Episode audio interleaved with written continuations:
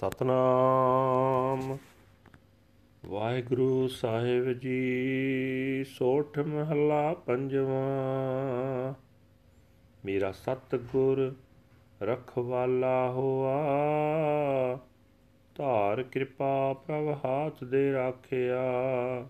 ਹਰ ਗੋਵਿੰਦ ਨਮਾ ਨਿਰਵਾ ਰਹਾਉ ਮੇਰਾ ਸਤਿਗੁਰ ਰਖਵਾਲਾ ਹੋਆ। ਧਾਰ ਕਿਰਪਾ ਪ੍ਰਭ ਹਾਥ ਦੇ ਰਾਖਿਆ।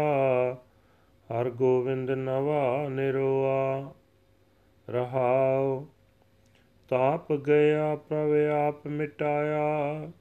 ਜਨ ਕੀ ਲਾਜ ਰਖਾਈ। ਸਾਧ ਸੰਗਤ ਤੇ ਸਭ ਫਲ ਪਾਏ।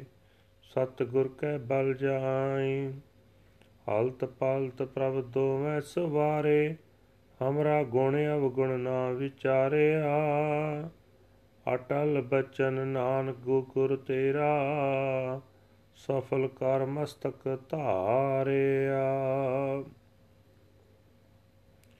ਹਲਤ ਪਲਤ ਪ੍ਰਭ ਦੋਵੇਂ ਸਵਾਰੇ, ਹਮਰਾ ਗੁਣ ਅਵਗੁਣ ਨਾ ਵਿਚਾਰਿਆ ਅਟਲ ਬਚਨ ਨਾਨਕ ਗੁਰ ਤੇਰਾ, ਸਫਲ ਕਰ ਮਸਤਕ ਧਾਰਿਆ। ਵਾਹਿਗੁਰੂ ਜੀ ਕਾ ਖਾਲਸਾ, ਵਾਹਿਗੁਰੂ ਜੀ ਕੀ ਫਤਿਹ। ਇਹ ਹਨ ਅੱਜ ਦੇ ਪਵਿੱਤਰ ਹੁਕਮਨਾਮੇ, ਜੋ ਸ੍ਰੀ ਦਰਬਾਰ ਸਾਹਿਬ ਅੰਮ੍ਰਿਤਸਰ ਤੋਂ ਆਏ ਹਨ, ਸਾਹਿਬ ਸ੍ਰੀ ਗੁਰੂ ਅਰਜਨ ਦੇਵ ਜੀ ਪੰਜਵੇਂ ਪਾਤਸ਼ਾਹ ਜੀ ਦੇ ਸੋਠ ਰਾਗ ਵਿੱਚ ਉਚਾਰਨ ਕੀਤੇ ਹੋਏ ਹਨ। ਗੁਰੂ ਸਾਹਿਬ ਜੀ ਫਰਮਾਨ ਕਰ ਰਹੇ ਨੇ हे ਭਾਈ, ਮੇਰਾ ਗੁਰੂ ਮੇਰਾ ਸਹਾਈ ਬਣਿਆ ਹੈ। ਗੁਰੂ ਦੀ ਸ਼ਰਨ ਦੀ ਬਰਕਤ ਨਾਲ ਪ੍ਰਭੂ ਨੇ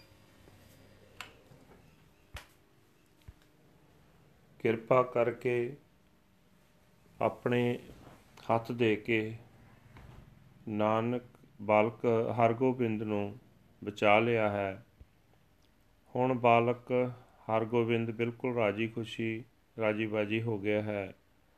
हे ਭਾਈ ਬਾਲਕ ਹਰਗੋਬਿੰਦ ਦਾ ਤਾਪ ਲੈ ਗਿਆ ਹੈ ਪ੍ਰਭੂ ਨੇ ਆਪ ਉਤਾਰਿਆ ਹੈ ਪ੍ਰਭੂ ਨੇ ਆਪਣੇ ਸੇਵਕ ਦੀ ਇੱਜ਼ਤ ਰੱਖ ਲਈ ਹੈ हे ਭਾਈ ਗੁਰੂ ਦੀ ਸੰਗਤ ਤੋਂ ਮੈਂ ਸਾਰੇ ਫਲ ਪ੍ਰਾਪਤ ਕੀਤੇ ਹਨ ਮੈਂ ਸਦਾ ਗੁਰੂ ਤੋਂ ਹੀ ਕੁਰਬਾਨ ਜਾਂਦਾ हे ਭਾਈ ਜਿਹੜਾ ਵੀ ਮਨੁੱਖ ਪ੍ਰਭੂ ਦਾ ਪੱਲਾ ਫੜੀ ਰੱਖਦਾ ਉਸ ਦਾ ਇਹ ਲੋਕ ਤੇ ਪਰਲੋਕ ਦੋਵੇਂ ਹੀ ਪ੍ਰਮਾਤਮਾ ਸਵਾਰ ਦਿੰਦਾ ਅਸਾਂ ਜੀਵਾਂ ਦਾ ਕੋਈ ਗੁਣ ਜਾਂ ਔਗਣ ਪ੍ਰਮਾਤਮਾ ਚਿੱਤ ਵਿੱਚ ਨਹੀਂ ਰੱਖਦਾ।